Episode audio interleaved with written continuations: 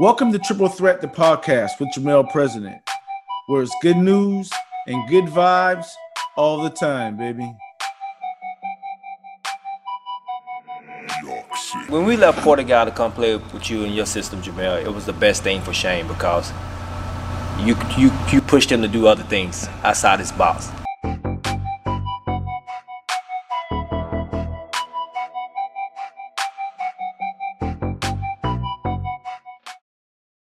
You can follow us on Facebook and Instagram at Jamel President and on Twitter at President Jamel.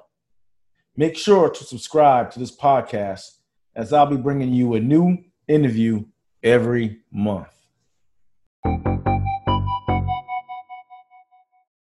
Hey, what's up, guys? Coming up next in uh, the first episode of our NCAA series, we have Barrington Huntley very interesting story um, from Barrington, being a former student athlete, growing up playing one sport, and then transforming to another sport, um, not having the proper tools that he needed to get to the next level. And just like all the other players and you know coaches in any other situation, there's always a person that know a person that helps you. All right, well, if a kid a student athlete is in that situation and don't have those resources, then they will be left out. But uh, Barrington, the beauty of uh, be, uh, Barrington being a student athlete, um, he earned his way into a scholarship. Um, he made the sacrifice, and he took advantage of his opportunities. So um, the Day Foundation want to create those same opportunities for other kids in the communities as well. Let's listen, hear about um, the great information how to be a student athlete, and learn a little bit more about Barrington as well. Let's get into the interview.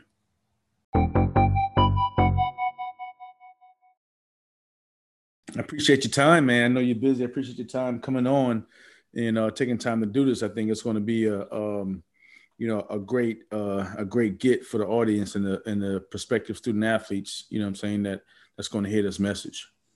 Absolutely, man. Really, really excited to to have this opportunity, man. I never done anything like this before, so like awesome. a podcast. So um, it'll be cool, man. Awesome, awesome. So um, before we get into the meat of things, um, you know, like if I go to a you know a Chinese restaurant, I don't want to see Jamaicans in there. If I go to a Jamaican restaurant, I don't want to see Chinese people in there. So yeah. um, I think w- with that being said, let's let's let the audience learn a little bit more about you, being a former student athlete, um, you know, your trials and tribulations. Because then when we get into the meat of things and, and why you do what you do, it kind of all makes sense, right? Absolutely, absolutely.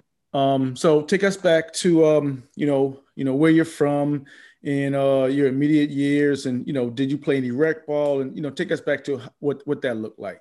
Yeah, man. So uh, you mentioned Jamaican restaurant. I'm Jamaican, half nice. Jamaican, so nice. definitely could uh definitely know about that. But yeah, for me, I grew up in Atlanta, Georgia. Um, and you know, I, have always been into sports my whole life. Like loved, loved, loved competing. Loved. It was just like a natural fit for me. Um, the sport that I gravitated to earliest was baseball, actually. Nice. Um, and baseball was something I played from the time I was probably seven or eight, um, all the way through high school. Um, but then I got to, you know, around 10th, 10th grade and it wasn't cool anymore. Sure, you know, like, so I, you know, you play football in the neighborhood and, you know, I, w- I felt like I was doing all right out there. And I decided to play football my junior year. That was the first time that I had ever put on pads and played organized football. Gotcha. Um, decided to play football my junior year. Junior year didn't go so well, but, you know, put in some work um, between 11th and 12th grade and was able to to really, you know, put myself in a position to get, start getting noticed, you know, my right. senior year um, in Atlanta, Georgia. Um, still, still, I got noticed. I got, I got a couple of, you know, FCS offers, some Division two offers, but you know, you know, when you're in that age, you know, FBS or Division One A was what it was called back when I was there. Right. You know, that was what I really had my sights on, um, and I was fortunate enough to know a coach who knew a coach, um, sure. and they, they got me a preferred walk on at uh. New Mexico State University. So nothing was promised. I went out there a couple years, um, and then after that, I was able to earn a scholarship, and you know, you know, basically playing on special teams a lot. You know, giving giving some effort there, taking care of stuff in the classroom too helped. Sure. Um, as far as because I was going to help, you know, there, you know, if you do well in the classroom, that can help the school um, look good make sure that they're getting all the scholarships that they sure. need. Um, doing handling both of those things, I was able to get a scholarship, and then from there, um, had an amazing time at, at, New Mexico State. From there, took a couple of years off. Ended up going to law school at the University of New Mexico. Mm-hmm.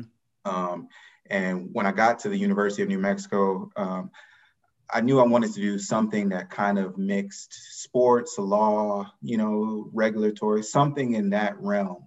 Um, and working on a college campus was something that, uh, you know, I kind of did some research and was thinking that I would be a good fit for. You know, the fact that I had had the background that I did have and the opportunity to kind of give back a little bit, you know, and and maybe play a hand in shaping um, the future of, of, somebody that that's coming up was something that was really attractive to me. Awesome. Um, so I got the opportunity to work in the athletics compliance department at the University of New Mexico while I was in law school. After I graduated, um, had the opportunity to uh, to work at Georgia Tech in their compliance department, and then got an internship at the NCAA back in 2017 and, and the rest is history. So um, I've been in the role that I'm in now.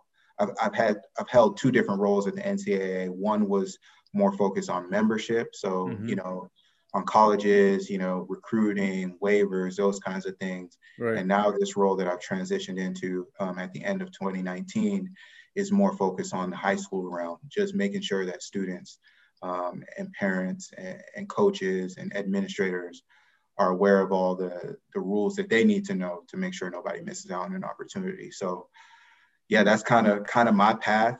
Um, you know, there's, you know, play with a lot of guys. Yeah. And, and, and that's a, that's an amazing story, man. And, and that's the reason why I go so hard um, of, of, of, of getting the information to, to families because you know here, here it is your pathway to Mexico State led you know led you to a career in what you like to do you know, mm-hmm. with, without that opportunity of being a student athlete, you know, you know, not saying you wouldn't have been here, but the road might have been a little difficult because you know this kind of kind of puts you into that path.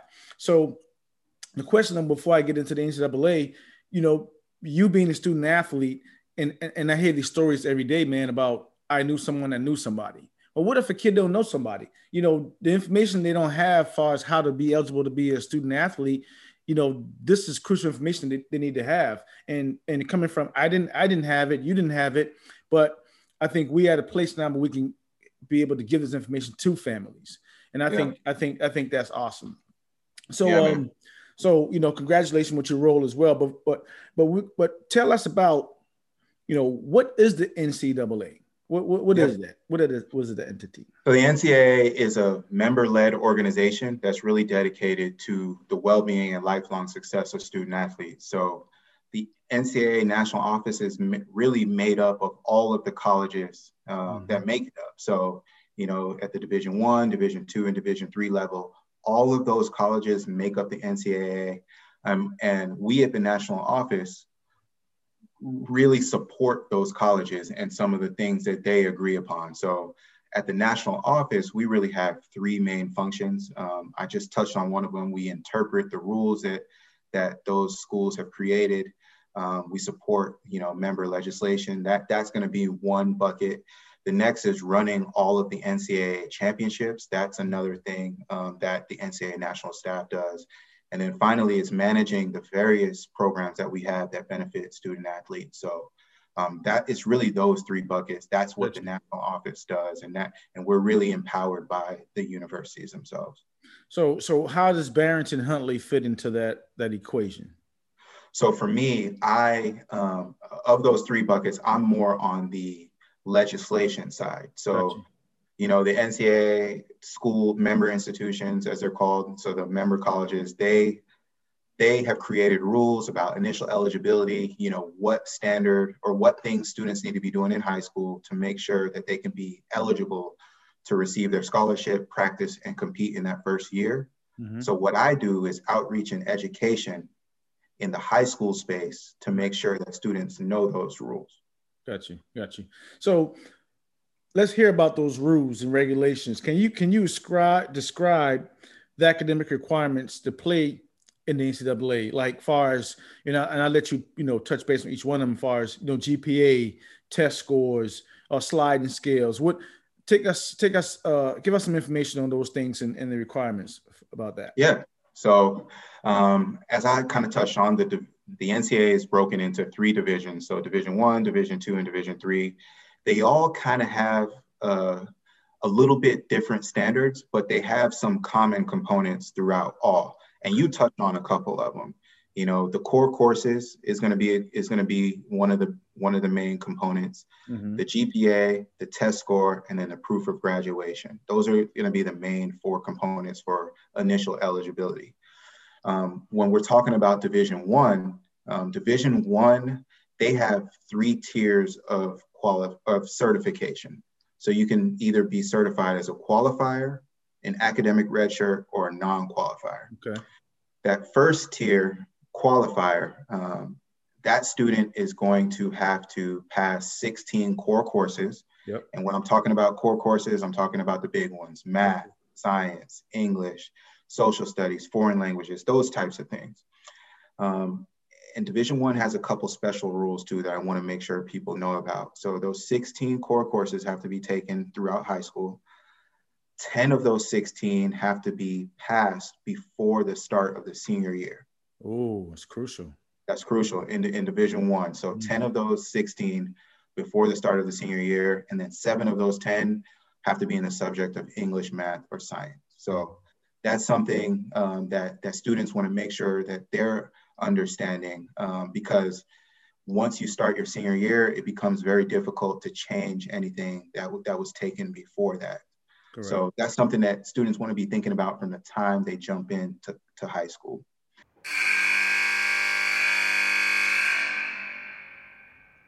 In this timeout message, we got Jamel, President. Hey, what's up, guys? Just want to chime in right quick in what Barrington just said very crucial. Um, having those 10 core objectives completed by your senior year is crucial, especially if if you're an athlete that's looking to go to the next level. Um, let's say you're a junior and you want to go to school, but you don't have those you don't have those requirements, all because you didn't know about them as a freshman. So take advantage of your information, take advantage of your opportunities, and those less talented players, beat out your opposition through grades, right? Because if the institution love a kid the same type talent and one got grades and one doesn't, they're gonna go with the kid that got the grades. So challenge your opposition, beat them out mentally.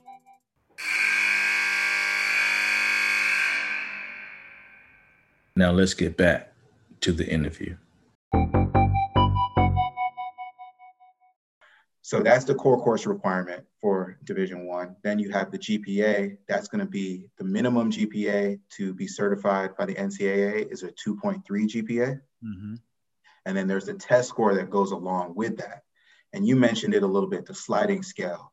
So we don't have a minimum, we don't have a set test score that that you have to have on the ACT or the SAT to be certified, mm-hmm. but it's tied to your, your, GPA. So the lower your GPA, so if you have the minimum GPA we allow in Division One uh, for a qualifier is 2.3, mm-hmm. you're going to need a higher test score. Mm. Um, for the SAT, we're talking somewhere, you know, anywhere from 950 to 1100, depending depending on how low the GPA is. Mm-hmm. For for the ACT, we're talking somewhere in like the 75 to 80 range for a sum score you know, that's every subject added up together. If you have a higher GPA, then you'll need a, then the, the test score requirement is a lot lower. Right. So if you have like over three, three, three, four, three, five, somewhere in there, you know, the test score you might have for the SAT might be as low as in the 400s or 500s, wow. you know? Right. Um, and, and, then with the ACT, you know, you're looking around, you know, 40, you know, somewhere in there. So one thing I tell students is make sure that you're handling what you can from the GPA requirement because that can give you some leeway mm. when it comes to, to taking the test in your junior or senior year. And then the last component for D1 is you have to make sure you graduate high school. So it's that core course, you know, the, the 16 core, 10 before the start of their senior year, mm. at least a 2.3 GPA, and then the corresponding test score, and then the proof of graduation. Then the next tier is academic redshirt. Mm. Um, so if you certified as a qualifier, you can receive your scholarship, you can practice and c- can compete in your first year. If you're certified as an academic redshirt, you will be able to receive your scholarship still. Um, and you can you can you can't practice in that first term. You can earn the right to practice in the second term, but regardless, you will not be able to compete mm. in your first year of enrollment if you're certified as an academic redshirt in mm. Division. Mm. Um, so it has a it has a little bit lower standard than the qualifier standard, but again, you will not be able to compete. Um, and the standard there with the same four components is the 16 core. There's no um, time requirement. So it doesn't matter when you take them. So you don't have to have the 10 before you start your senior year. But again, you have that lower standard. You won't be able to compete, you know, and then the GPA requirement's a little lower of a 2.0 with a corresponding test score and then graduation. So the next tier is a non-qualifier. Mm. This is someone who doesn't meet the qualifier standard or the academic redshirt standard. Um, and unfortunately, a student who's certified as a non-qualifier will not be eligible to receive a scholarship. They can't practice or compete in their first year of enrollment. Mm-hmm. Students who end up in this situation, I would recommend if they're being recruited to be working with the college that's recruiting them because there might be some legitimate reason why they don't meet the standard you know there, there could be some mitigation you know they had to leave school um, to because their mom had cancer and they were they were taking care of their mom or you know the the daughter had to start working because you know things happen for sure you know? for sure but but making sure that they're working with the school will be important because that school can file um, a waiver uh, mm-hmm. potentially on their behalf to, to, to explain those circumstances and maybe get them eligible. So that's my advice for a non-qualifier. Right. And, and that's and basically what they're saying, audience, is communication is, is very important. And you, and you what you what you're saying, right? You take a kid that that's uh, you know a junior and he was five, he was six foot, six feet as a freshman. He grew to six three, six four as a junior, but he didn't prepare himself as a freshman. So now you get in a situation where a school want to recruit him and want to sign him, but he's not prepared.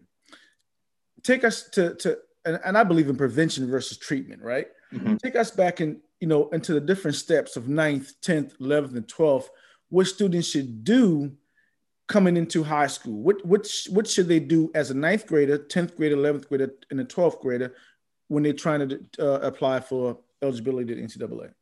Yeah, so um, I, I, do want to mention though, Division two rules are a little bit different than Division one. Um, I, will just go over those real quick, just yes, so sir. students can understand that. Yes, um, Division Division two does have they still if they only have two tiers, so you have a qualifier or a partial qualifier. Mm-hmm. Um, they have the 16 core. You have to have at least a 2.2 GPA with the test score and then um, the proof of graduation.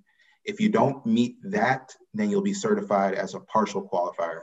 There's no non-qualifier for Division two now. Makes sense. Makes so, sense. Um, so that's just something something that I'll note. But you know, when you talk about some of the things that students should be doing um, throughout their high school career, I think when you're looking at ninth grade, you want to make sure the, that if college sports is something that you have in your mind, and you should be doing this anyway, just even if it's not something that that you have in your mind, just working with your counselor and mapping out your high school career from an academic perspective will be really beneficial um, making sure that you're taking, you know, at least four core courses a year, um, and and really making sure that one of those is going to be English or language arts every single year. That's that's a that's a major requirement for Division One and Division Two. So charting out charting out your high school academic career is in the ninth grade is something that students should be doing. When you get to 10th grade, that's when you want to, you know, you might you might have a little bit more um, idea about what you want to do. Um, I think that's when you really make the decision. Okay, I want to register with the NCAA. Hmm. So if you, every student who wants to play college sports has to register with the NCAA to get certified. So making sure that you go to the eligibilitycenter.org, um, you know, and making sure that you register, that's going to be the first step. Mm-hmm. There's a couple different um, certification account or a couple of different accounts that they can register for. The first is a profile page. That one is free and it's for students who maybe are unsure about if they want to play or maybe they want to play Division three. Um, that that will be something that they can do. The certification account does have a fee. That's that's the one that they would need to be able to play college athletics to be mm-hmm. certified by us. Um, but there are fee waivers available if a student uh, qualifies for free or reduced lunch or is um, someone who also receives a fee waiver for the SAT or the ACT. Mm-hmm. So 10th grade, you want to make sure you register. 11th grade, um, you want to make sure that you're on track from the core course perspective. We talked in Division One. There's, but once your senior year starts, it becomes harder to make up some classes. So making sure that when you're in your junior year, you're meeting that requirement for Division One. That's going to be important. Um, and you also want to take the SAT or the ACT for the first time. Um, that that's when you take that so that hey, you you know where you are GPA wise, you know where you are test score wise, and then that can set you up in the 12th grade. So 12th grade, you you probably want to uh, just finish up your core courses, make sure you get those 16 in, see if you need to take the test again, get your GPA up, um, and then um, have your school submit uh, the final transcript to the NCAA is going to be is going to be that final step for sure. Um, talking about amort, you know, amateurism in, in sports, you know, um, that's a tough issue, especially coming from different sports. Can you can you shed light on that? What that means and yeah. how it differentiates between sports? Yeah, so amateurism, um, you know, when you get certified by the NCAA, you have the academic certification. That's kind of what we just went over. Um, but then you have the amateurism component as well. And amateurism, all you know, all it's making sure is that a student athlete hasn't professionalized themselves um, and isn't accepting money to play sports. So um, it's a series of questions that will be asked when the student registers. You know, they want to know what teams you've been on, have you signed any professional contracts, that kind of stuff. And I can go ahead and tell you that 94% of students that come through our certification process don't have any issue with amateur. You know, it's a very small percentage. Um, and a lot of those too are international. You know, they're under a different system over there. Right. You know, uh, you know, with basketball, it can be kind of murky. What's professional, what's not. You know, with with with some of the other sports as well. Um, just making sure that they're not accepting any money above actual necessary expenses for their uh, participation in sports. So if you have an AAU team and you know they are traveling to Seattle from from South Carolina, you know, and there's travel, there's there's you know um, there's ho- hotel, there's food, all of that stuff associated right. with that. That's actual and necessary expenses. Gotcha. Anything on top of that would be something that that would uh, that could potentially cause an amateurism issue. Um, something to something for students to be aware of as they're moving through. Got you, got you. And you know, me, you know, me being, you know, um, I'll say a facilitator of information to the parents in the community. You know, reading up on how you guys um, just uh, had to stop the recruiting just because of COVID. The pandemic hit. It was a, a horrible thing. Um, what requirements um, and flexibility you guys you know have put in place to um, to kind of combat that? You know, I, I was reading some some non-traditional online courses, homeschooling for students, education impact. Not not not that, but just what are some requirements that's that's uh, and flexibility that you have put in place to um, to combat that?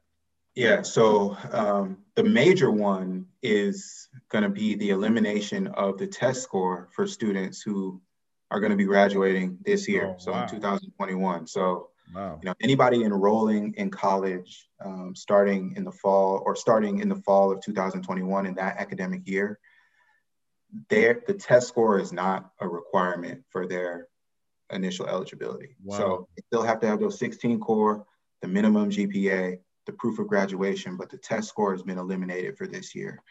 And we thought that that was necessary due to just all of the uncertainty around um, the availability of testing. So some flexibility in that space was something that we thought was necessary.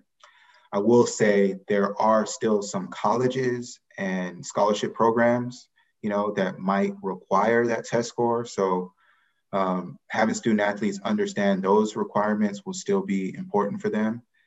And then as we move further into the spring, um, if there's any flexibility that's needed for future classes, mm-hmm. you know, so the flexibility of the test scores for just next year's class, if there's ever for this year's class that's going into next year college, right, right. If there's ever if there's ever any flexibility that's needed for you know 2022 graduates or or beyond, um, that's something that that we will make sure that we get out there. I think we've demonstrated the fact that um, if flexibility is needed, we will, you know, we'll offer it. But you know, I think right now, um, just where we're at in the world, just trying to figure out if that if that's going to be necessary.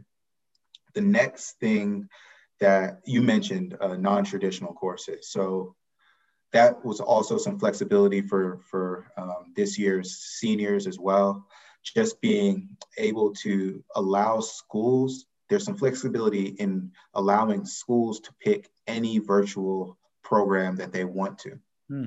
um, regardless of if, if it's approved by the NCAA. So if a district, you know, or a school that is approved by the NCAA chooses a program that is not approved by the NCAA for virtual learning, then it's okay. Gotcha. You know, so so that you know so much has been up in the air you know i know for me you know i i have somebody living with me a 13 year old and one week he's he's in virtual the next week mm. you know he's he's uh he's at home so you just never know like like what what's going on so providing some flexibility there for student for districts and schools to pick a virtual program that worked for them was some flexibility that that we thought was really necessary Got you, got you. And um, another uh, topic that I saw on the on the website, and can you just touch briefly on that? And that was um, education uh, impacting um, disabilities. What mm-hmm. what's that program? Can you touch base on that, please? Yeah, so there's going to be students um, that do have education impacting disabilities, and there's always considerations that are given to those types of students.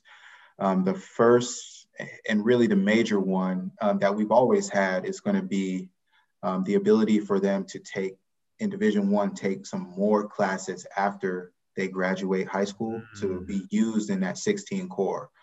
Um, so they can take up to three extra classes that can be used in that year after they graduate um, to, to, uh, to be used to their 16 core. Um, they also there's also accommodations. If there's accommodations that the school is making for them to take a certain class, maybe under um, sort of the same class but just administered a little bit differently. You know, right. maybe over more time, those types of things.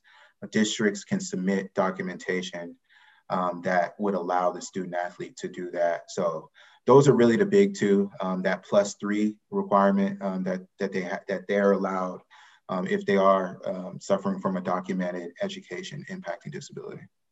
Got you. Got you.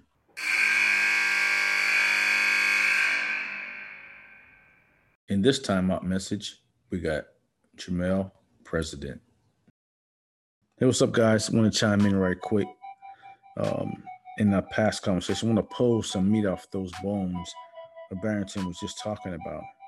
Great information about eliminating test scores for fall 2021. That's crucial, right? Um, some of the requirements that you know most most kids don't get in in schools because of scores. Well, here's opportunity. Here's a window all right, that you can get into if you know if you know the information. Also, allowing schools to pick virtual programs um, for online courses is another requirement, another some more flexibility that they allow student athletes to get to the next level. But you have to know the information. And then again, if you have you know some type of learning disability, some of us, all of us, do at some point. All right, use your resources, use avenues to get in with the plus three. Um, taking the extra three classes once you graduate to help you out, that's huge. All right, huge. So take advantage of your opportunities.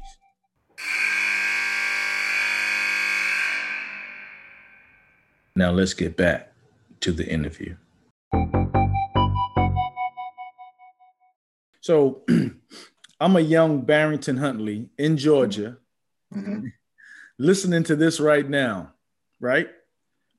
I'm an eighth grader or ninth grader. Um, what should I do right now? Right now, um, focus on your academics for sure academic le- academic success is going to lead to opportunities for you. I can tell you firsthand, just um, from my time working in compliance offices, talking to coaches about students and how they were recruiting them. If they had a student who was, if they had two students, they're both the same talent.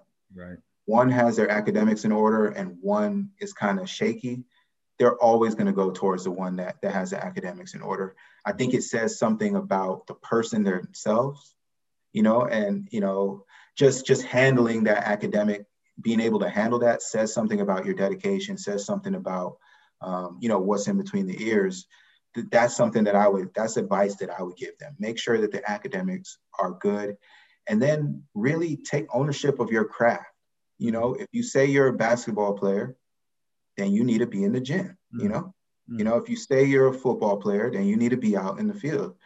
You know, the, these are, you know, you you kind of have to go in with with both things in hand, just making sure that the academics are good, but then if this is something that you actually want to do, um, getting in contact with people that maybe have done it, listening to podcasts like this, this will that will be helpful for those students. Um, so really taking care of the academics first, man, and then just focusing focusing on honing your craft um, so, so that you can be a step ahead. And, and, and good point. And I'm gonna um, just mention something that I heard the other day about going to the bank. Right? You can't go to the bank and take no money out if you didn't put the money in. So as an athlete, you got to make deposits every day. You make deposits, work ethic deposits. So in your senior year, you can cash out, right? Absolutely. That's what it's all about.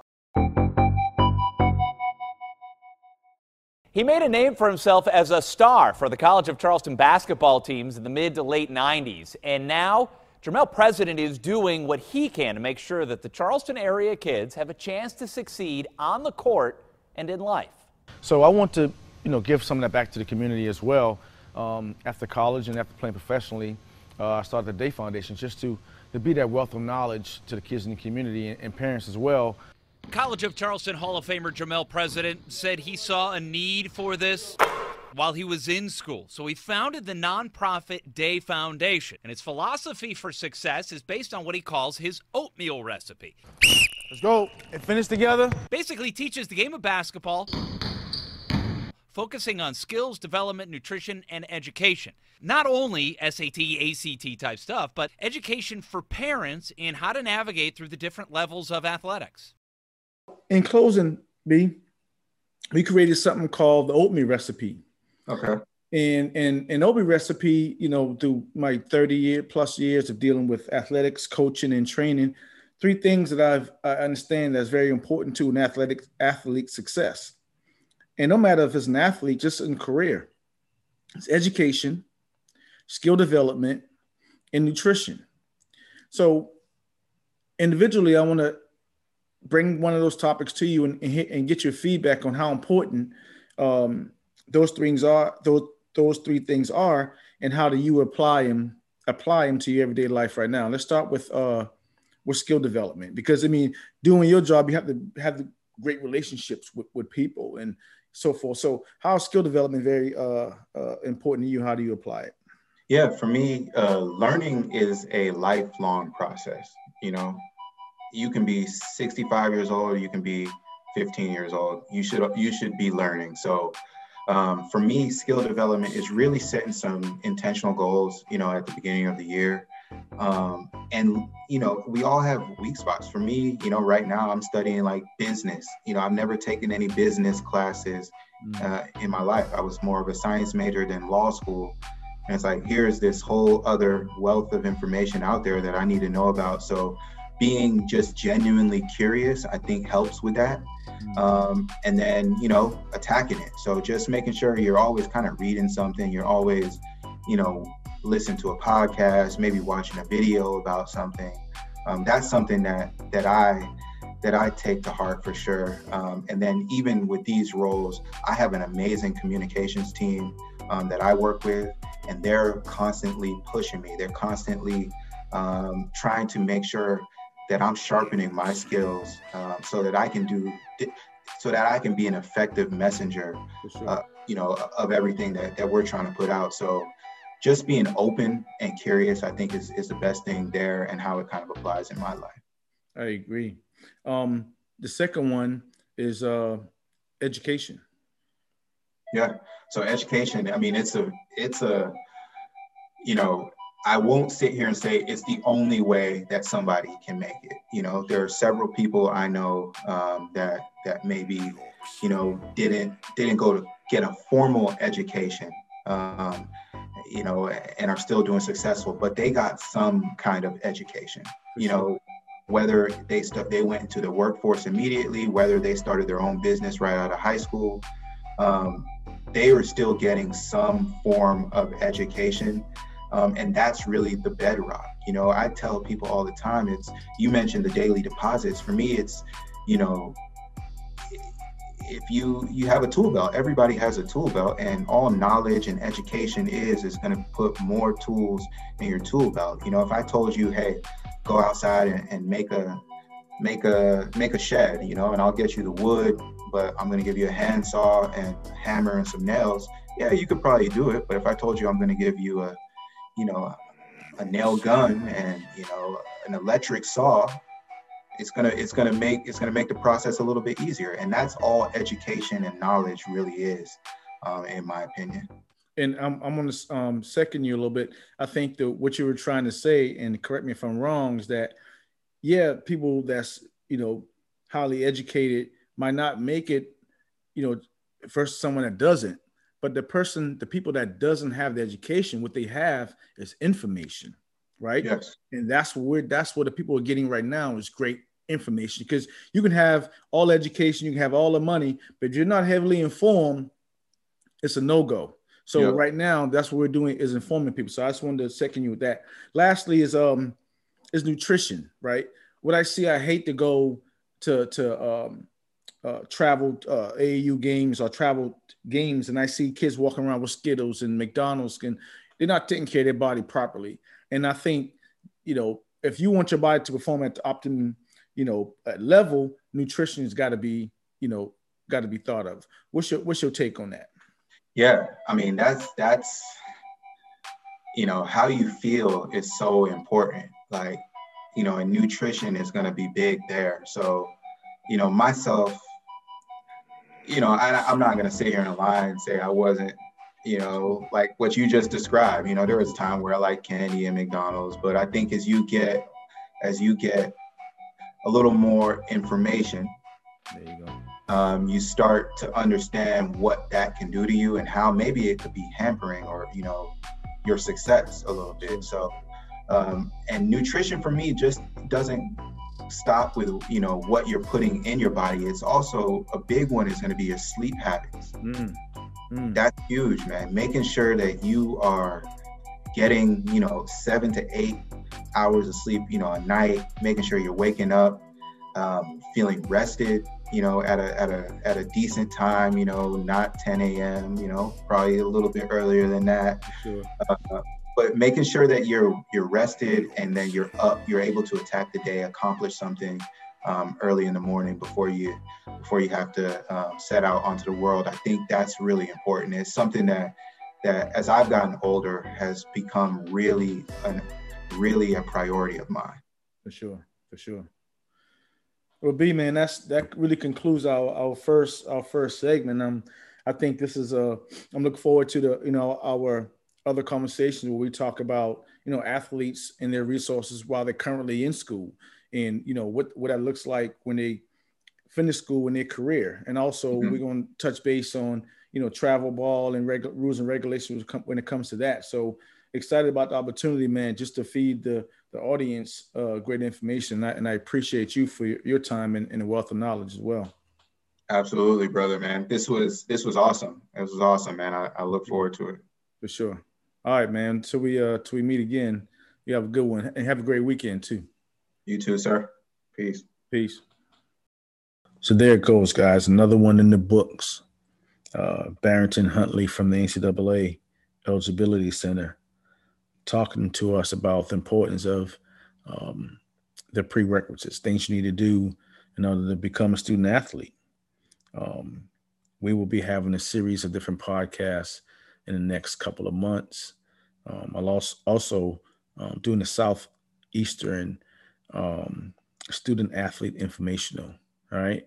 A panel of uh, professionals, um, agents, uh, former collegiate or current collegiate coaches, uh, former players, uh, businessmen, um, the whole nine, given a, a, a wide range or perspective of of uh, how to become a student athlete, things you to do um, while you're in college, and then the afterlife. Um, if you have any uh, coaches or former players that want to get involved in the panel, um, please give us a shout. Our website is uh, uh, jamelpresident.com. Um, also, um, and how to be a student athlete. To get more information, um, go to the NCAA Eligibility Center uh, website and check that out. All right. Hey, look, it's great information. Um, thanks for engaging. Uh, thanks for following, and look forward to our uh, future podcasts uh, coming soon. Be right back. What Jermel is doing with the Day Foundation and the approach he's taking to help develop young athletes first of all, getting them prepared from the academic standpoint, which, as you know as well as I do, Bobby, that's the most important element to try to get them to eat healthy, to be able to train properly, to get the proper education, and then hopefully for those who are talented enough to have a chance to move on to perhaps even get a free education by going off to college. But I love what Jermel is doing. It's a wonderful program. Hopefully, more people in the community will get behind it, and, and some of the businesses involved as well to help sponsor this program because these are the kind of things that every community needs.